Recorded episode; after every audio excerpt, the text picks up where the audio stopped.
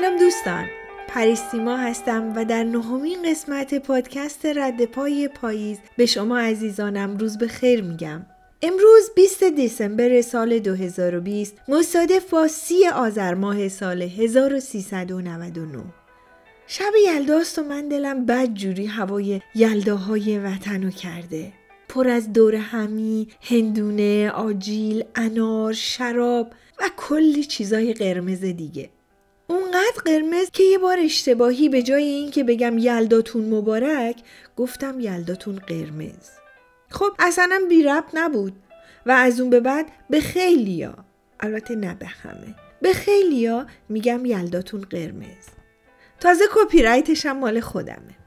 خلاصه همه دور مامانی جمع می شدیم و همونطور که آنارایی رو که صبحش رونه کرده بود می خوردیم برامون از چله کوچیک و بزرگ و از نن سرما می گفت. می گفت چله بزرگ از اول دی تا ده بهمنه و چله کوچیک از ده تا آخر بهمن. چهار روز آخر چله بزرگ و چهار روز اول چله کوچیک که هشت روز میشه تعطیلات بوده که بهش چاچار می‌گفتن. و شب آخر چله بزرگ مردم جشن صده برپا می‌کردن. آتیش به پا می‌کردن و دور آتیش میرقصیدن و آواز میخوندن. نن سرما از اول چله بزرگ سرکلش پیدا می شده و با رقص و پای کوبی برف با خودش می آورده و دنیا رو سرد می کرده. اما مگه میشه مگه خورشید بهش اجازه می‌داده اونقدر خورشید بهش فشار می آورده که آخر بهمن که می شده کوله بارش رو میبنده و فرار می‌کنه تازه بعد از نن سرما پسراش احمن و بهمن می اومدن و بعدش هم دخترش سیابهار قدیمی های دلپاک تگرگ رو مهره های گردنبند پاره شده نن سرما می دونستن. و بعد از این داستان ها آخر شب برامون فال حافظ می گرفت. قشنگی داستان این بود که فالا رو هر جور خودش می‌خواست و با شناختی که از طرف مقابلش داشت تعبیر می‌کرد و همه رو راضی نگه میداشت. مثلا اگه تو فالت میومد که یاربان آهوی مشکین به خوتن بازرسان و تو منتظر نامه ای از اداره ای یا نامه ای از کسی یا منتظر نمرات از دانشگاه یا منتظر هر چیز دیگه ای بودی که همه آدما همیشه منتظر یه چیزایی هستن آهوی مشکین همون مورد انتظار تو می‌شد و اونو جوری تعبیر می‌کرد تا شب یلدای خوبی برات اتفاق بیفته. کلا دل خوشی از یلداهای غربت ندارم. لامصب اینجا هندونه هاش اگه قرمزن باشن اما شیرین نیستن. مزه آب میدن. انارای دونه درشت و قرمزشون هم که حسه هاش خیلی بزرگه. مثل اینکه داری بادوم و با پوستش می‌خوری. فالش هم که مامانی نیست که برات همونطوری که دلت می‌خواد تعبیرش کنه. می‌دونم نمیشه ها اما خیلی دلم می‌خواد. یه شب یلدا با خواهرها و برادرم و خونواده هاشون نوه ها همه توی خونه مامانی جمع شیم جشن بگیریم و آجیل و هندونه انار و فال حافظ و توی خونش جاری کنیم. مطمئنا اون وقت مامانی هم از بهشت میاد و برامون فال می‌گیره و از داستانهای حافظ و سعدی میگه. دوستان همونطور که هوای دلم یلدایی بود و خاطراتم رو میکاویدم یادم به یه شب یلدایی خیلی دور و خیلی خاص افتاد. شب یلدای سال 1361 وسطای جنگ وقتی که تقریبا هیچ کس حواسش به یلدایی بودن شب نبود. اونقدر دغدغه جنگ و بمبارون شهرها کشته شدن جوونا و آوارگی مردممون رو داشتیم که چه فرقی می‌کرد؟ خورشید چند ثانیه دیرتر غروب کنه و یا زودتر از شرق طلوع کنه. دل خوش سیری چند. اما بذارید داستان رو از اول اولش براتون تعریف کنم. توی شیراز یه خیابون معروفی داریم به نام خیابان ابریشمی که این خیابون به فلکه گاز معروف منتهی میشه. البته فکر می‌کنم هنوزم مردم شیراز میدونای شهر رو به نام فلکه صدا می‌کنن.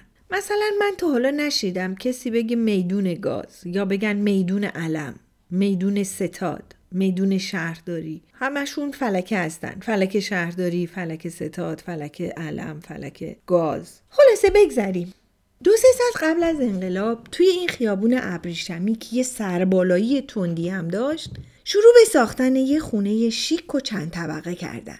معمار ساختمون از سربالایی بودن خیابون استفاده کرده بود و تراس های بسیار زیبایی برای هر طبقه ساخته بود که در واقع هم حیات بود و هم پشته بود. من این خونه رو خیلی دوست داشتم. به نظرم خیلی رویایی میومد. هر وقت از اون خیابون رد می شدم بهش ظلم می زدم و اگه بدون نگاه کردن بهش رد می شدم حس می کردم یه چیزی رو از دست دادم. آماده شدن این بنا با انقلاب همزبان بود و من اطلاع درستی از علتش ندارم اما می‌دیدم که هیچ کس به این خونه اسباب کشی نکرد. شبهاش تاریک و روزاش ساکت بود. تا اینکه سی آذر سال 1361 حدودای ساعت 6 و 7 عصر که داشتم با یکی از دوستام از خیابان ابریشمی رد می شدم با کمال تعجب از دور دیدم نوری از توی حیات خونه سوسو می‌زنه. سرعت قدمامو بیشتر کردم و کنجکاویم رو در مورد این خونه برای دوستم توضیح دادم. وقتی به دم در خونه رسیدیم با تعجب دیدم که در خونه نیمه بازه و صدای گیتار دلانگیزی با نوای زیباتری که می‌گفت اگه یه روز بری سفر بریز پیشم بیخبر شنیدم.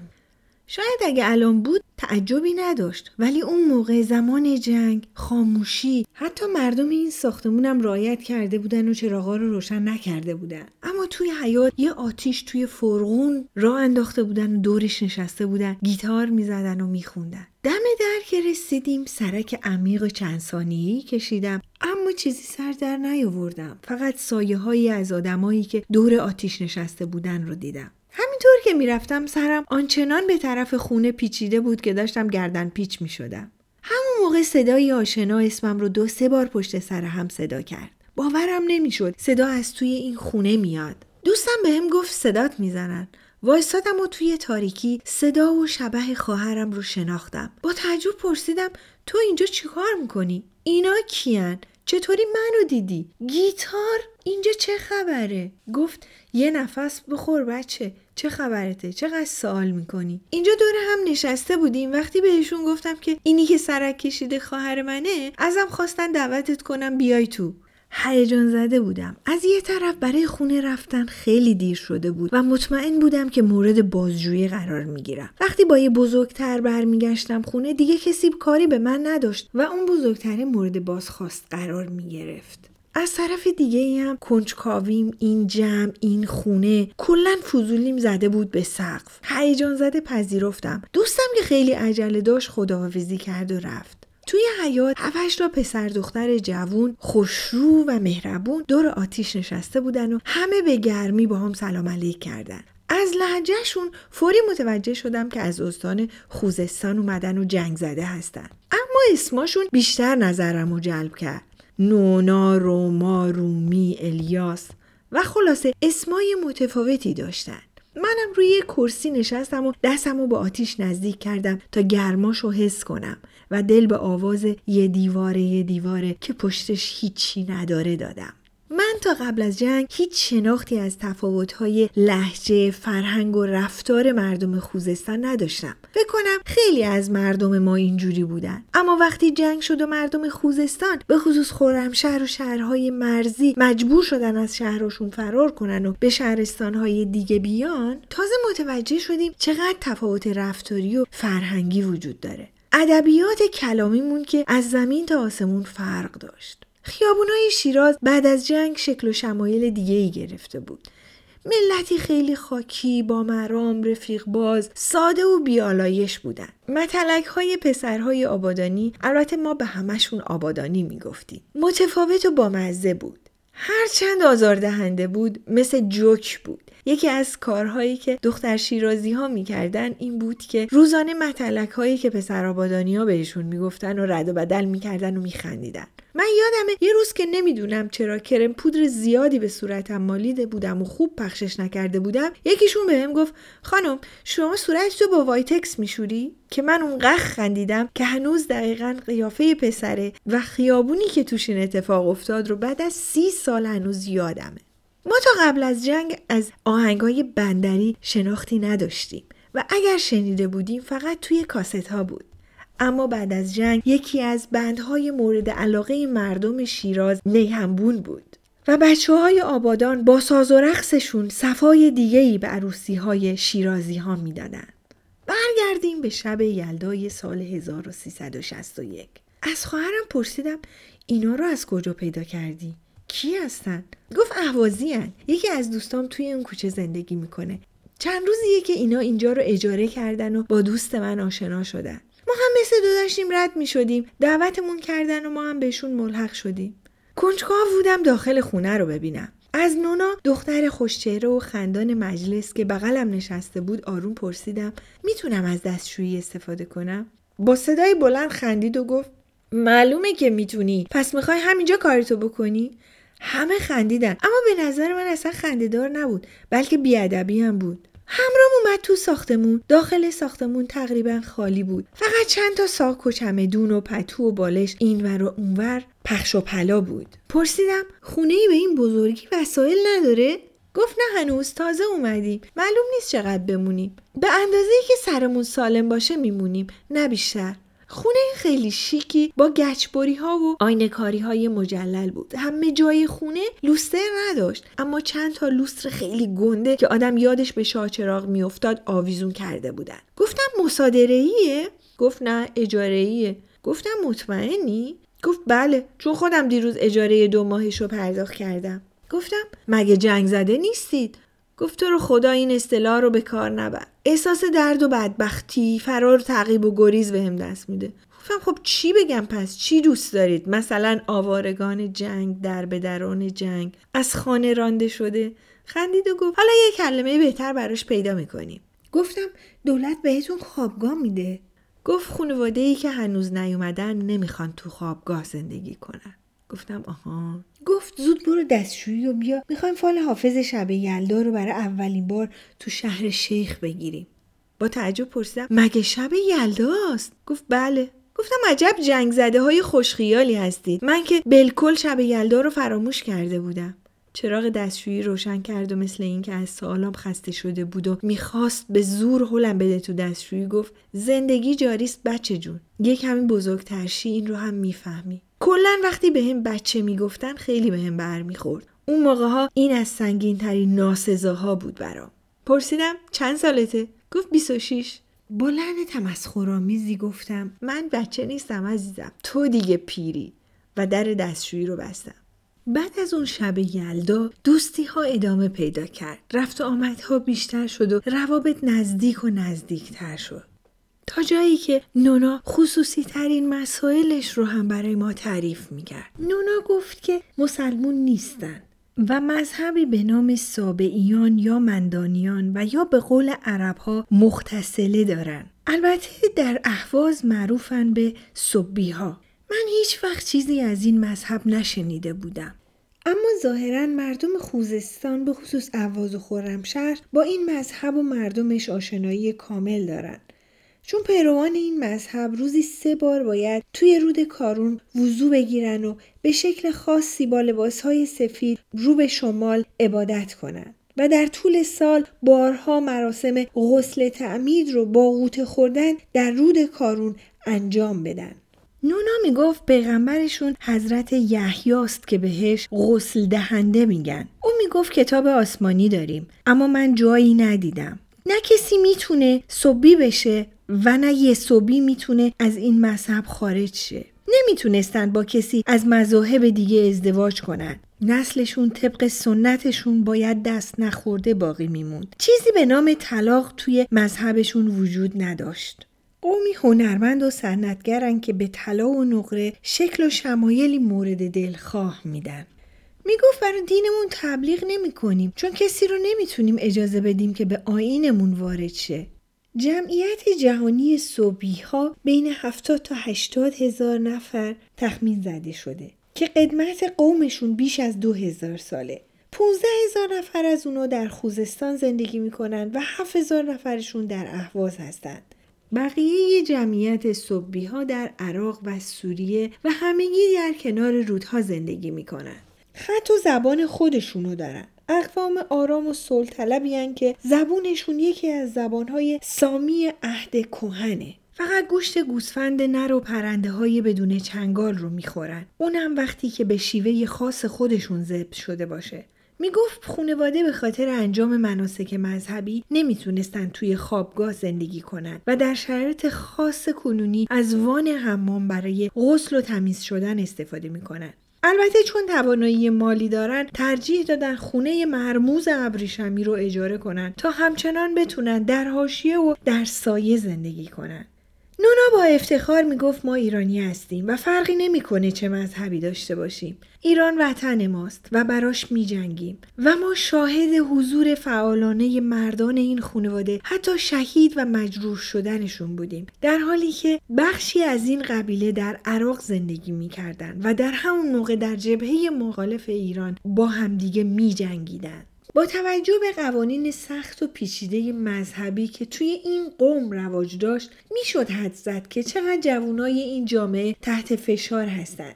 اصلا نمی‌تونستم تصور کنم اون دختر پسرهای جوونی که اون شب دور اون آتیش با اون حرارت می‌زدن میخوندن میرخصیدن جوک می‌گفتن فال حافظ می‌گرفتن. بتونن از ساندویچ های لذیذ همبرگر سوسیس و کالباس بگذرن. یا اگه واسه تحصیل به شهرستان های دیگه میرن اصلا گوشت و مرغ نخورن چون گوشت گوسفند نر نیست یا به طور خاص زب نشده اما نونا برام توضیح داد که فقط این اواخر دو سه نفر از اهل این جماعت برای تحصیل به دانشگاه های شهرستان های دیگه رفتن تا قبل از این مردای خونواده به طور موروسی به شغل تلاسازی مشغول می شدن و خانوما هم که خانهداری می کردن. و با یه چشمک ادامه داد دور زدن خونواده که کار سختی نیست و بعدش برامون از شیطنت های دوران دبیرستانش تعریف می‌کرد که چطوری با پسر مسلمونا گرم می‌گرفت شماره تلفن می‌داد و تا صبح با یکیشون که خیلی بچه بامرامی و الانم جب هست صحبت می‌کرد بهش گفتم پس عشق چی؟ گفت نه بابا اینا شوخیه. من نامزد دارم. نامزدم پسر خیلی خوشتیپیه که توی بسره زندگی می‌کنه. تا حالا ندیدمش اما عکسش رو دیدم. خیلی خوبه. با تردید به این دختر جوون اجتماعی و خونگرم نگاه کردم و در شناختم ازش شک کردم. چطور می‌تونه حاضر شه بدون چشیدن طعم عشق ازدواج کنه؟ نونا زیاد خونه ما میومد و شبها میموند. خونواده بدون اینکه از جزئیات اطلاع داشته باشند پذیرای این دختر شور و شر اهوازی بودن. به خصوص که همه خونواده به دوستای عجیب و غریب خواهرم عادت داشتن. هیچ کدوم از دوستاش مثل خودش نبودن. هر کسی یه سازی می‌زد. از مشرق به مغرب. به خصوص مادرم نونا رو خیلی دوست داشت. چون هر وقت خونه بود خیلی بیشتر از ما به مادرم در امر خانهداری کمک می‌کرد. نونا و فامیلش مرتب به اهواز رفت و آمد می‌کردن. با وجود جنگ و بمبارون ها در نواحی جنوب غربی کشور اهواز امتر از شهرهای دیگه بود. هر بار که یکی از فامیلشون قصد اهواز می‌کرد و یکی از بچه ها رو به عنوان همراه می‌خواست با خودش ببره نونا مشتاقانه داوطلب می‌شد و یه هفته ای می‌رفت و برمیگشت. و هر بار توی سفرهاش از پسری به نام علی از مرام و معرفتش جسارت و مردانگیش خیلی تعریف می‌کرد. حتی یه بار می‌گفت میترسم فکر کنم دارم عاشقش میشم. یه بار سفرش خیلی طول کشید و وقتی از بچه های فامیلش از طولانی شدن غیبتش پرسیدیم گفت داوطلبانه اونجا مونده و برای جبهه نون و غذا میپزه. سفر یک هفته ایش یک ماه شد. یه روز زنگ در خونه رو زدن. اغلب اوقات آیفون خونه ما خراب بود.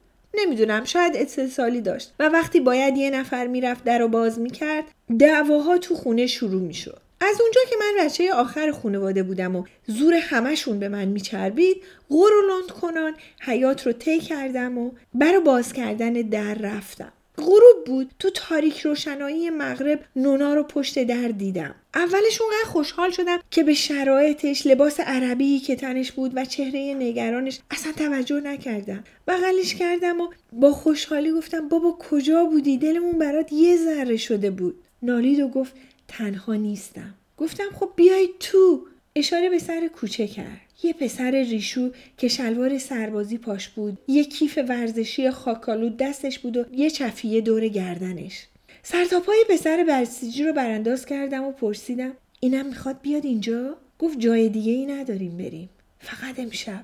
نمی‌دونستم چی کار کنم. گفتم یه لحظه صبر کن خواهرم بهتر می‌تونه اوضاع رو رو برا کنه. رفتم و خواهرم رو صدا کردم. تا دم در رسیدیم همه چی رو براش توضیح دادم. به نونا گفت تو بیا تو. به پسرم اشاره کرد چند دقیقه منتظر باش. اون موقع های خونه دو طبقه داشتیم که اتاق خواب برادرم پایین بود و اتاق خواب من و خواهرم طبقه بالا. قبل از اینکه مادرم متوجه حضور نونا بشه ستایی رفتیم تو اتاق برادرم و برادرم رو صدا کرد اومد و با تعجب پرسید چی شده؟ خواهرم گفت ما هم نمی‌دونیم اما ظاهرا نونا توی دردسر افتاده و احتیاج به کمک داره. ستایی نونا رو که آروم و بی صدا اشک میریخ نگاه می‌کردیم. به زور کلمات از لای دندونای قفلش در میومد گفت من با علی ازدواج کردم چی؟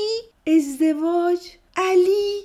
وا ویلا خونواده می‌دونن؟ اگه می‌دونستم که اینجا نبودم گفتم علی یعنی مسلمونه؟ لابلای گریه هاش گفت آره ازدواج چطوری خب؟ محضر رفتیم مسلمون شدم و عقد کردیم گفتم به همین راحتی شد دیگه نتونستم بهش نبگم عاشقش شدم. برادرم هاج و واج نگامون می‌کرد. گفت حالا می‌خوای چیکار کنی؟ علی فقط یه هفته مرخصی داره. باید برگرده جبهه. من امشب میرم خونه. اما علی اینجا بمونه. میشه؟ برادرم گفت آره میشه. اما تو چی کار می‌کنی؟ چطوری بهشون میگی؟ بعدش چی میشه؟ گفت همین امشب به خانواده میگم. خب بعدش چی؟ خب تا صبح کتکم می‌زنه. بعدش فرار می‌کنم. اینا رو از کجا می‌دونی؟ اولین بار نیست که یکی از دخترای طایفه ما عاشق میشن. از بچگی بارها و بارها دیدم. خب وقتی می‌دونی کتکت می‌زنن و باید فرار کنی چرا میری؟ اصلا نرو. باید برم. وگرنه همه نگران میشن. حتی فکر می‌کنن شاید مردم یا تو جنگ شهید شدم. باید توضیح بدم و روشن کنم. خب بعدش چی؟ فردا صبح قبل از طلوع خورشید فرار می‌کنم. کجا میری؟ نمی‌دونم. فقط اگه ممکنه علی شب و اینجا بمونه. تازه یادمون اومد علی بیرون منتظره. از اتاق بیرون رفتیم و برادرم خیلی جدی جلوی مادرم بهمون گفت دوستم از جبهه اومده می‌خواد شبا اینجا بمونه. بسیجیه رعایت کنید سر و صدا نکنید بتونه استراحت کنه. مادرم پرسید قبلا اینجا اومده؟ من دیدمش. گفت اومده اما احتمالا یادت نمونده. پسر سربزیر و خوبیه اگه دخترها بذارن. و رفت و با علی برگشت. همونطور که برادرم گفته بود علی سر به زیر انداخته بود و نقش های غالی رو دنبال می‌کرد. مادرم از جبهه پرسید. علی با شرم زیاد چند جمله کوتاه مختصری توضیحاتی داد. هیچ وقت نگاه های عاشقانه نونا رو به علی که بس که غرق تماشای غالی بود فقط می‌شد فرق سر شدید فراموش نمی‌کنم. دلم به حالشون ریش ریش شده بود. علا وحشتی که از آینده نه چندان دور داشتم سعی می کردم محیط غمبار و چهره های نگران رو آرومتر کنم و از شیوه های بسیار احمقانه و بچگانه استفاده می کردم. تا شاید بتونم جلوی رفتن نونا به اون خونه کریه رو بگیرم اما نونا می‌گفت هر چه زودتر برم و تمومش کنم راحت ترم ما به مادرم گفته بودیم که خانواده نونا مسلمون نیستن اما توضیحات زیادی نداده بودیم و اضافه کرده بودیم که نونا قصد داره مسلمون بشه و آماده یه تغییر مذهبه. بعد از رفتن نونا علی و برادرم به اتاقشون رفتن و من و خواهرم هر کدوم غرق در آمال و صحنه پردازی هایی که مبنی بر این بود که چه به هر سر نونا میاد در سکوت به تلویزیون نگاه می‌کردیم و تنها چیزی که نمی‌دیدیم تلویزیون بود. نونا رفت اما تا صبح خیالش با ما چهار تا بود. سپیده صبح رو که دیدم تازه چشمام گرم خواب شده بود که زنگ در به صدا در اومد. برعکس همیشه که بر سر باز کردن در خونه دعوا بود مثل اینکه همه منتظر این صدا و بیدار بودیم. به سمت در دویدیم. برادرم در روی نونا باز کرد. دختر بیچاره رو آش و لاش کرده بودن. جای مشت زیر چشم چپش کبود بود. پیشونیش چاک خورده بود و کنار لبش پاره شده بود. خون تازه کنار لبش نشون می‌داد که زخم تازه است.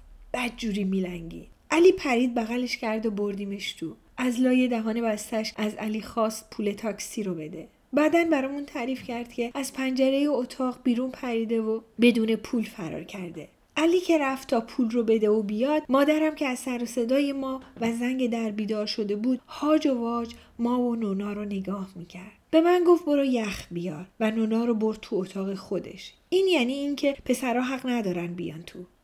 من و خواهرم با حوله و یخ دنبالشون را افتادیم. دست مادرم موقع جابجا کردن نونا به کمرش خورد و ناله نونا بلند شد. وقتی لباسش رو بالا زدیم جای سگک کمربند و رد خود کمربند جای جای کمرش مشهود بود. مادرم شروع به نفرین کردن کرد. امیدوارم دستش بشکنه. چطوری دلش اومد؟ کی این کارو باهات کرده؟ مگه چی کار کردی دخترم که اینجوری به سرت آوردن؟ فقط کلمه اسلام به گوش مادرم خورد که از جاش پرید. به خواهرم گفت پاشو بپوش. پاشو آماده شو بریم خونه رو رو سرشون خراب می‌کنم. کشور قانون داره. بچه رو آشولاش کردن که می‌خواد مسلمون بشه؟ من تا حالا این چهره مادرم رو ندیده بودم. بعد از روغن مالی کردن نونا داشت آماده می‌شد که زنگ در رو زدن. به نظرم هنوز صبح زود بود و ما منتظر کسی نبودیم. برادرم در رو باز کرد.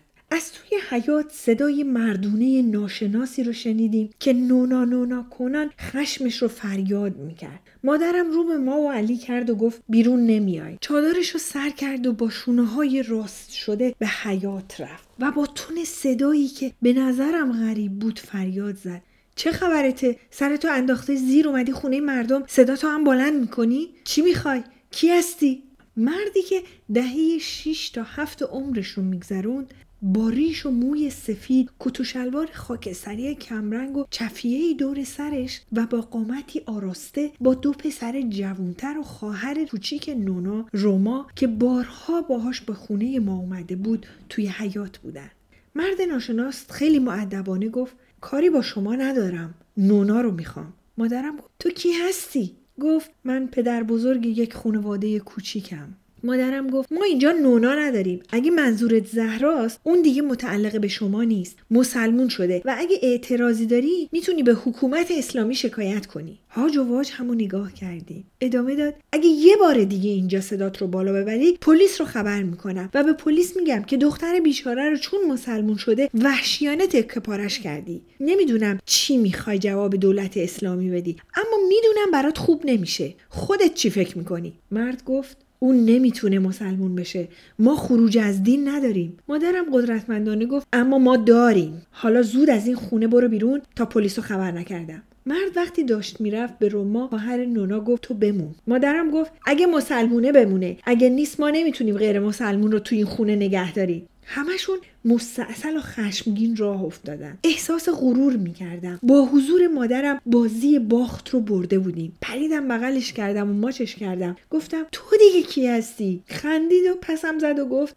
ماده شیر فقط وقتی لازمه میغوره. اون روزو نذاشتیم مادرم از خونه بیرون بره. حس می‌کردم خودشم دچار غرور شده. با شانه های افراخته تو خونه راه می‌رفت. دو سه بار کوچه رو دید زدیم. جوونای همراه مرد ناشناس توی کوچه پرسه می‌زدن. نونا وضعیتش بهتر بود. فردای اون مادر به یه ختم انعام دعوت شده بود. ما التماس کنان بهش گفتیم نرو. خندید و گفت میترسی؟ می‌خواد تیر خلاصی رو بهشون بزنم؟ نونا گفت چطوری؟ مادرم گفت یه چادر بردار بریم. چادری سر نونا کرد و یه جانماز دستش داد. راهی شدن. ما از پنجره طبقه دوم کوچه رو دید می‌زدیم. و پا به پا کردن جوونایی که در حال کشیک دادن خونه ما بودن رو می‌دیدیم. هنوز مادر و نونا برنگشته بودن که مرد ریش و سرسفید اومد و در زد و بدون اینکه دعوتش کنیم وقتی در رو باز کردیم اومد تو حیات گفت منتظر میشم بیان تا به این آبروریزی خاتمه بدم. مادر و نونا خندان در حالی که سرگرم صحبت بودن وارد شدن.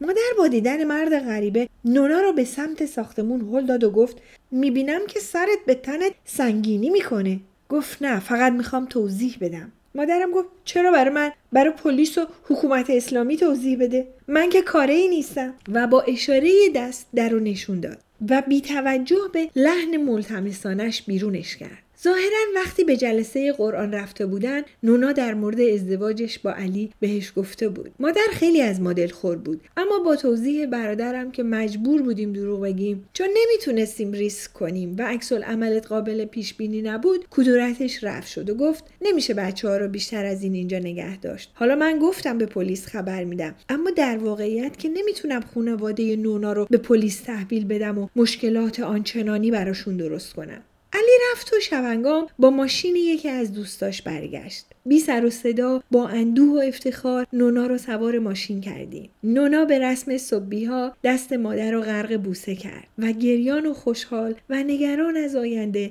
راهی شد. با رفتنشون خونه سوت و کور شده بود. چهارتایی توی اتاق نشیمن روبروی تلویزیون چنباته زده بودیم و به تنها چیزی که توجه نداشتیم باز هم تلویزیون بود. مادرم رفت تو آشپزخونه و با کمال تعجب دیدیم با هندونه و انار برگشت. بهمون گفت برید غزلیات رو بیارید براتون فال بگیرم. امشب شب یلداست و حضرت حتما حضور پیدا می‌کنه. من و خواهرم تمام نگاه کردیم. یک سال دیگه هم مثل همه سالها بدون اینکه غیر از خاطرات چیزی از خودش به جا بذاره گذشته بود. همون شب بچه ها به جبهه برگشتن. بعد از دو هفته نامه ای از جبهه به دستمون رسید که روی پاکت نامه بعد از آدرسمون نوشته شده بود برسد به دست شیرزنی که با حمایتش جلوی جدا شدن دو تا جوون عاشق و گرفت.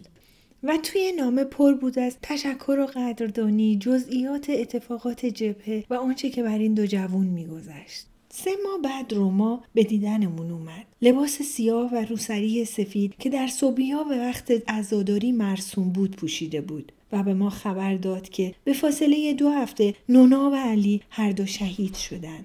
اما نونا در بخش شهدای آرامگاه صبحیها به خاک سپرده شد. و علی در بخش شهدای بهشت زهرای اهواز مادرم چله نشینی علی و نونا رو به جدیت گذرون و چون مراسم هفت و چلهشون گذشته بود یه مجلس ختم برپا کرد در طول مجلس مرتب زمزمه می کرد سیصد گل سرخ یک گل نصرانی ما را ز سر بریده می ترسانی؟ ما اگر ز سر بریده می ترسیدیم در محفل عاشقان نمی رقصیدیم. دوستان به امید آزادی، امنیت و رفاه در سرزمینمون و به امید اینکه بتونم هر چه زودتر با قسمت دیگه ای از پادکست رد پای پاییز در خدمتتون باشم. شب و روزتون بخیر.